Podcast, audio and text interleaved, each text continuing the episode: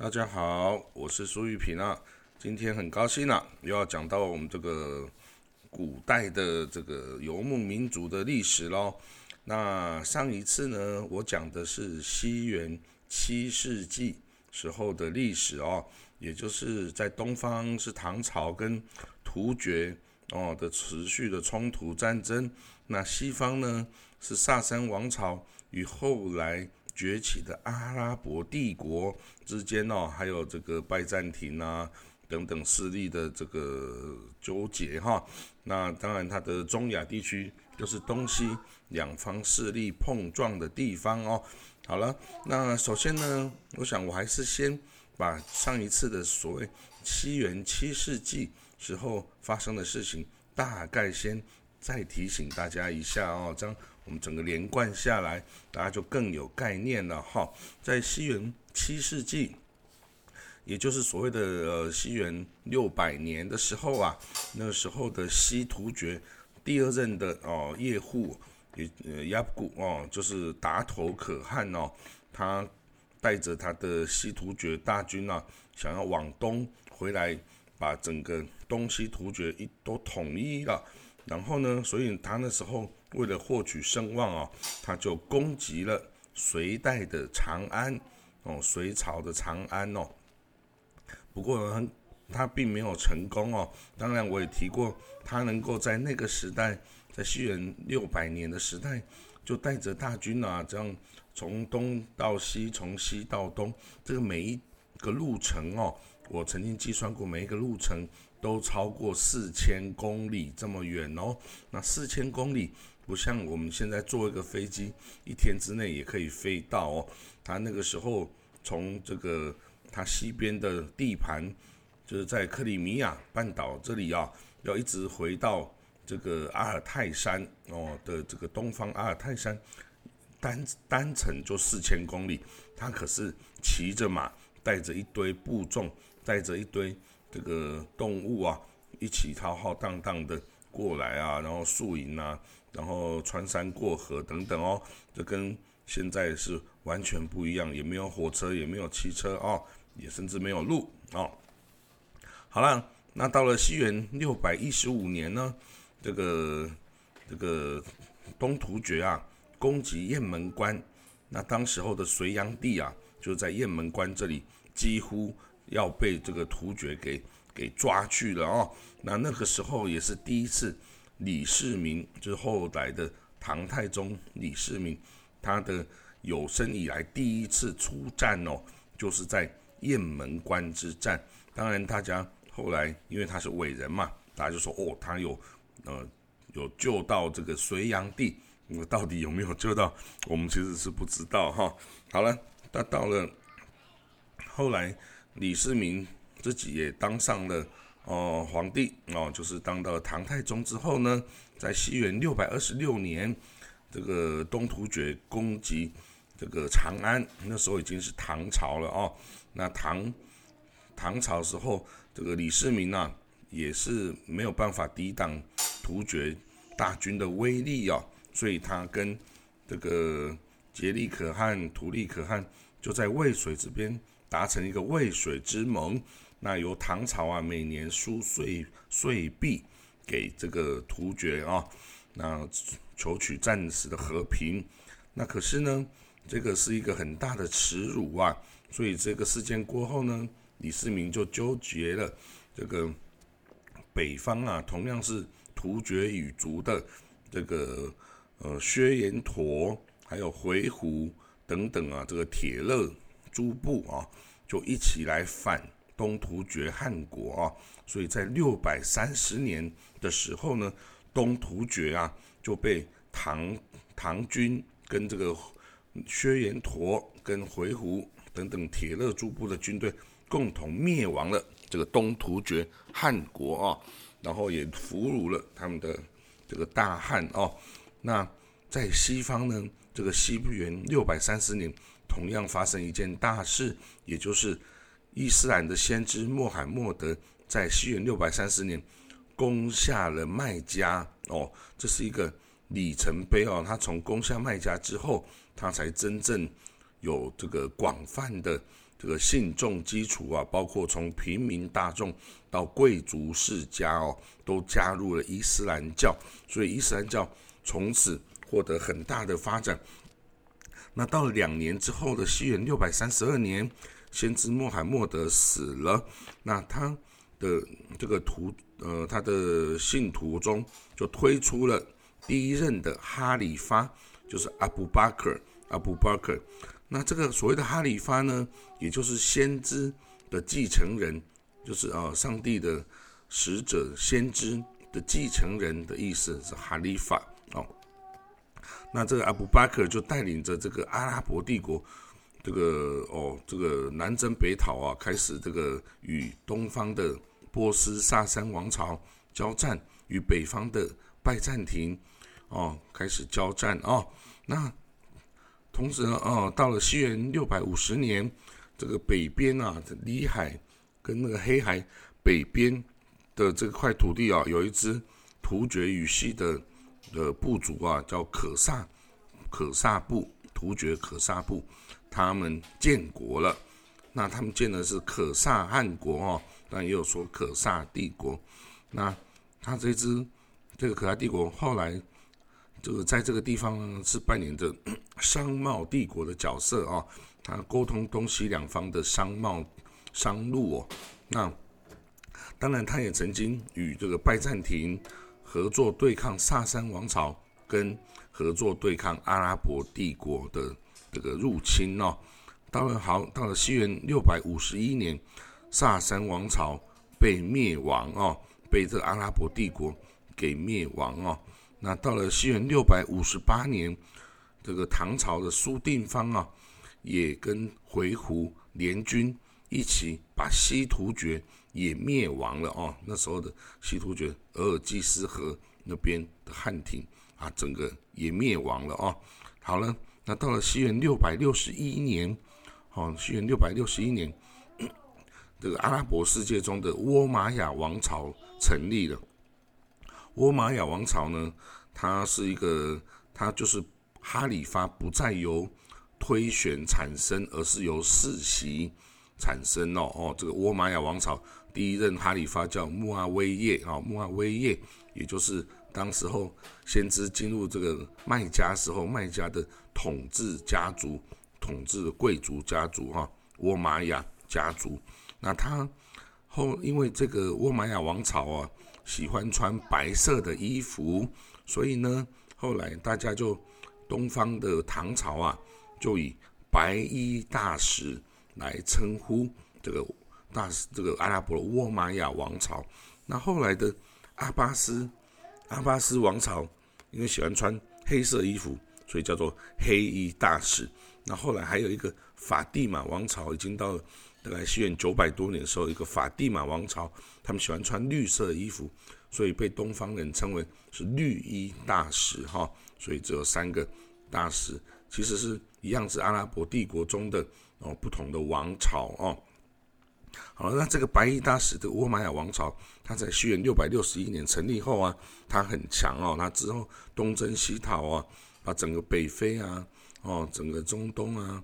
还有整个波斯，一直到。中亚，哦，它整个领地啊，都跟这个，甚至跟唐朝已经接壤了哦。那它到西边，甚至它在西元七百一十一年也进入了伊比利半岛，也就是西班牙，它才占占领了整个西班牙，甚至还打到了法国南部。哦，在西元三百二十七百三十二年的时候，在法国的杜杜这个城市啊，发生一次跟法国。呃，军队的战争哈，所以呢，这是非常强大一个。那西元六百七十九年，在这个蒙古高原地方呢，后突厥帝国成立了。后突厥帝国哦成立。好，这个我们讲了太多这个哦七世纪的回顾，那我们赶快开始讲这个八世纪哦。然后八世纪呢的开头是西元七百年，那个时候呢是武则天。大周王朝的九世元年，九就是呃很久的久啊，然后世是势力的势，就是呃九世就是看很久的元年哈。那个时候哦，这个当然它是持续后突厥帝国的交战哦，后突厥帝国对于唐朝是呃，也就是在这个大周啊武则天的时代，跟他后面的哦这个唐中宗啊等等，都构成非常大的威胁哦。那在西元七百一十一年的时候啊，我刚刚提到这个白衣大使倭玛亚王朝，阿拉伯帝国倭玛亚王朝攻入了西班牙半岛哦，因为他他派出了很精锐的部队啊，往北非西线的进攻啊，快速而猛烈的进攻打击哈，他很快占领了突尼西亚、阿尔及利亚，然后到了摩洛哥的马格里布哦，那。他把这个当地北非的柏柏人啊，这个皈依了伊斯兰教，哈，传播伊斯兰教之后，就以他们为主力啊，在西元七百一十一年，跨过了直布罗陀海峡，打到这个今天是西班牙的这个伊比利半岛哦。那他这个当时伊比利半岛呢，是所谓的西哥德王国哈。那西哥德王国就被这个阿拉伯的倭倭玛亚王朝。的这个西征军啊，给消灭了哦。那整个伊比利半岛，就西班牙半岛啊，就落入了阿拉伯人的手中哦。然后呢，不止这样子，阿拉伯还继续跨越了毗里牛斯山脉，打到了西欧的法兰克王国，也就是今天的法国的这个地带南部的地方哦。那七百三十二年。这倭玛亚大军啊，在图尔战役杜这个地方的呃战役中呢失利啊，所以他就从此停止向这个西欧内陆的进攻啊。但是他仍然保有这个意大利半岛啊、西班牙啊，还有这个西班牙半岛，还有法国南部等等地方哦，都是他们攻击的范围哈。所以这个倭玛亚王朝，它曾经也是一个。从东到印度河，西到大西洋的一个地跨欧亚非三洲的一个庞大的军事帝国，它的面积有一千三百四十万平方公里，统治人口达到三千四百万，这么大的一个哦，一个其实它是一开始一个游牧帝国，但是后来哦，就是攻扩张势力范围到这么大哦。好，到了西元七百一十三年的时候啊，在这中国的东北方啊，这个就是通古斯语族的这个摩羯哈，就是之前的肃慎啊、兀吉哈，到唐朝时候已经叫摩羯哈，他的他的首领呐，被这个唐玄宗赐封为渤海郡王哦，这个这个首领叫大作荣哦，叫渤海郡王大作荣。大作荣呢，他就把这个摩羯哦，这个族名啊改为渤海，然后他就在这个今天的黑龙江哦这里这个建国哈，那史称叫做渤海国哈，渤海国这个国呃也是这个控制了很大的地方啊，包括今天的这个韩韩半岛啊这个。哦，还有这个东北啊，还有这个整个俄罗斯的滨海省等等哦，这个地方。好了，到西边一七百一十七年的时候啊，这个倭玛亚王朝的阿拉伯王朝的大军哦，曾经哦三次发兵围攻这个拜占庭的首都君士坦丁堡哦，那 一直到七元七百一十七年，就现在啊第三次这个围攻哦失败，元气大伤。所以才停止哦。那但是这个君士坦丁堡呢，到最后啊，就是到了一四五三年，等于说七百年之后啊，还是被同样是伊斯兰教的鄂图曼土耳其帝国啊，给给打下来毁灭哦，然后变成今天的伊斯坦堡哦。所以呢，在这个一四五三年，这个鄂图曼人成功的打下这个这个拜占庭之前呢。的七百年前哦，这个阿拉伯帝国也曾经尝试了三次，没有成功哈。好了，那到了西元七百四十一年的时候啊，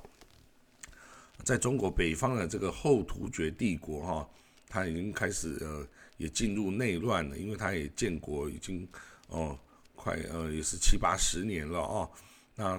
内部的纷扰啊，就使它这个后突厥进入了内讧阶段，而导致它的全面崩溃哦。啊，那西元西元七百四十四年的时候啊，唐朝的军队啊跟回鹘军哦。就从再一次的联盟，这个初级这个后突厥汗国啊，在西元七百四十五年，回鹘帝国的这个大汗呐，叫做古力培罗，他斩杀了这个后突厥最后一个可汗呐，叫做白眉可汗，白色的眉毛的白眉可汗哦，然后呢，把他的首领送到了，把首级啊。送到长安领赏哦，那这个唐朝就封他哦，封这个回鹘可汗呢，凤翼王跟怀仁可汗，所以呢，到现在为止呢，中国境内最后一个突厥汗国啊，也被这个回鹘人给灭了哦哦，我之前说过回鹘人呢，他也是突厥语族的一支哈，但是他与这个。从西边来有塞种人协同的这个回突厥汗国啊，是是这个世仇哦，所以东突厥汗国、西突厥汗国跟后突厥汗国这三个突对中国造成很大边患的突厥汗国呢，都是由这个回鹘与唐军共同消灭的哦，连续共同消灭了三个。突厥汗国啊，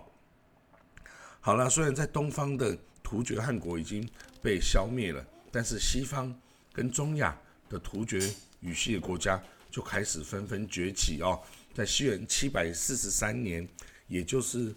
这个西元七百四十三年，也就是这个突厥后突厥灭亡这一段时间呢，其实当初的西突厥也跑到有很多这个跟铁勒诸部啊，也很多到了西方。那，呃，我之前曾经说，六百五十年，这个可萨汉可萨帝国成立在黑海里海的北方哦，那是也是一个突厥语系的汉国。那在七元七百四十三年呢，在这个今天的这个哈萨克这个地方呢，也成立了一个由突厥语突厥族跟钦察人。组成的一个叫做基马克汗国，叫 Kimak Hanne，Kimak Hanne 叫 K I M E K，Kimak，Kimak Hanne。这个基马克汗国啊，它在阿拉伯跟波斯史料中都有记载哦，它是一个突厥部落哈，但是它跟周这个周边的这个基马克人呐、钦察人呐、达达人呐等等。共同组成啊，其实类似像一个部落同盟一样哦。那这个汉国从西元七百四十三年一直生存到一千零五十年哦，所以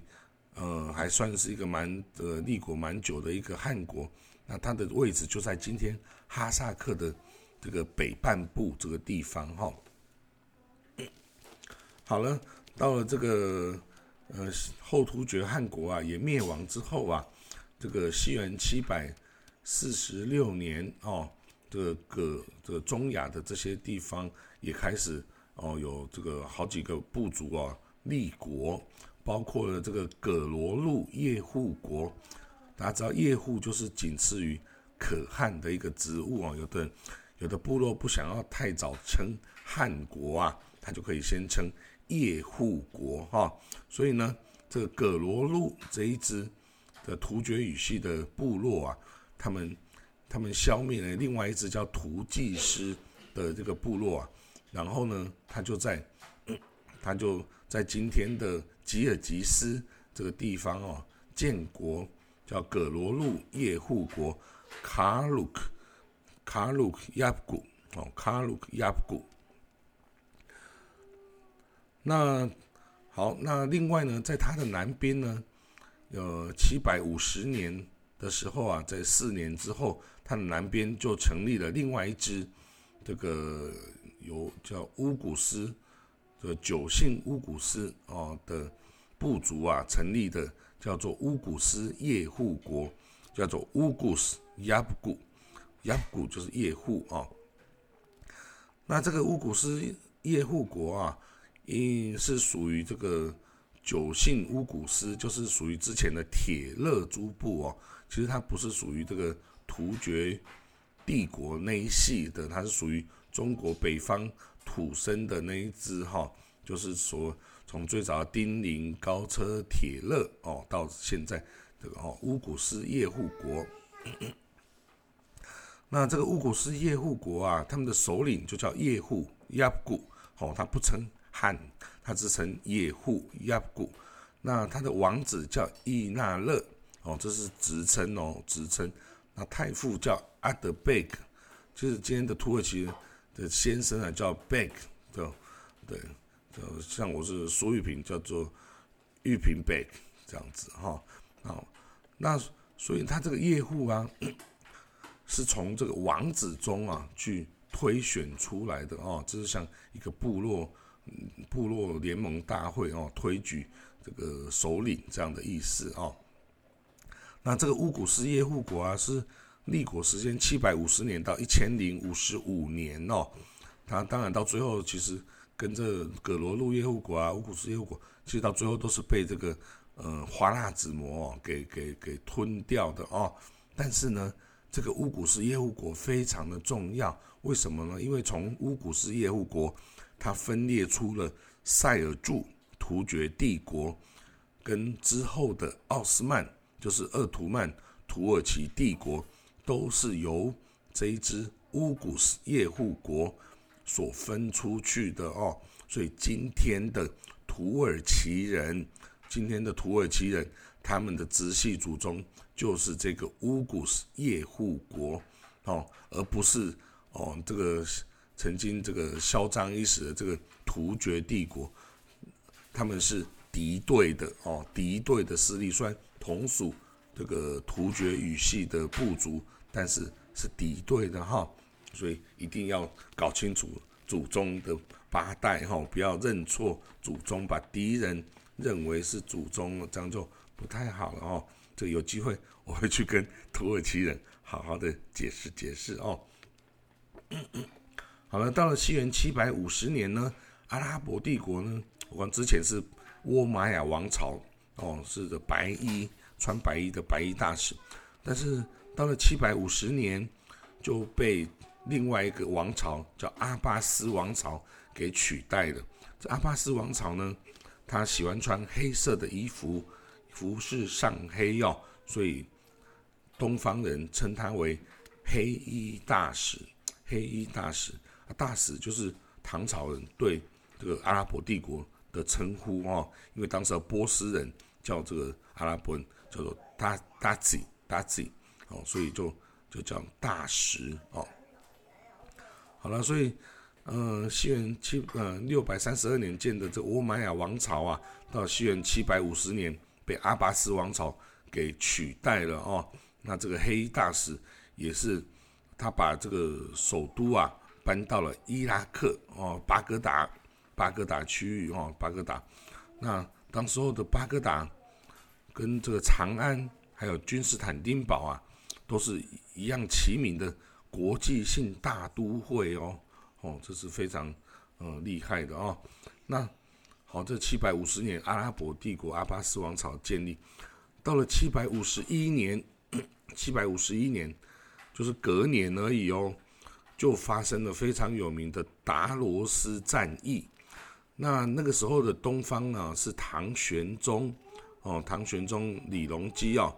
的天宝十年哦，七元七百五十一年，天宝十年的七月，这个右羽林大将军高仙芝啊，他率领的哦这个番汉兵啊，就是呃有各族的少数民族各族的突厥人呐等等，铁勒啊等等，跟那个西域各国的联军哦，还有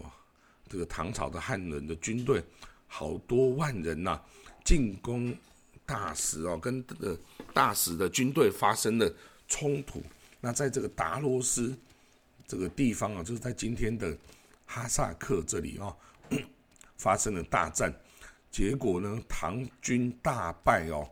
那此役呢，士卒死亡略尽，所余才千余人，等于好几万的大军被打的只剩下一千多人，而且还被这个很多人呐都被阿拉伯军队啊给俘虏。那时候阿拉伯军队已经是黑衣大使的这个阿巴斯王朝哈。那其中甚至有一个人呐，叫做杜环哦，这个人还挺有名，他。他被这个阿拉伯军队俘虏之后啊，他就游览了整个阿拉伯帝国的领土哦。他从中亚一直到了阿拉伯，一直到了整个北非，他甚至抵达了摩洛哥哦，这个马格里布这个地方。然后他他回有一天他坐了船呐，回到了回到了唐朝，他还写了一本书哦，《西行记》哦。把整个在整个一直到摩洛哥这个地方的见闻哦写下来哦，当然这本书也很可惜，已经已经散失了，已经找不到了哦。好了，呃，所以西元大西元八世纪哦时候的这个欧亚大陆的情势哦，大概就是这个状况。那接下来啊，我下一个故事我会继续。交代这个突厥人哦，从这个乌古斯叶护国哦，到怎么到这个奥斯曼哦，怎么到哦，当时先到塞尔柱塞尔柱，然后之后到奥斯曼的整个经过啊，还有哦之后的其他的历史啊，再慢慢为各位来讲述喽。今天就先讲到这里，谢谢各位的收听，拜拜。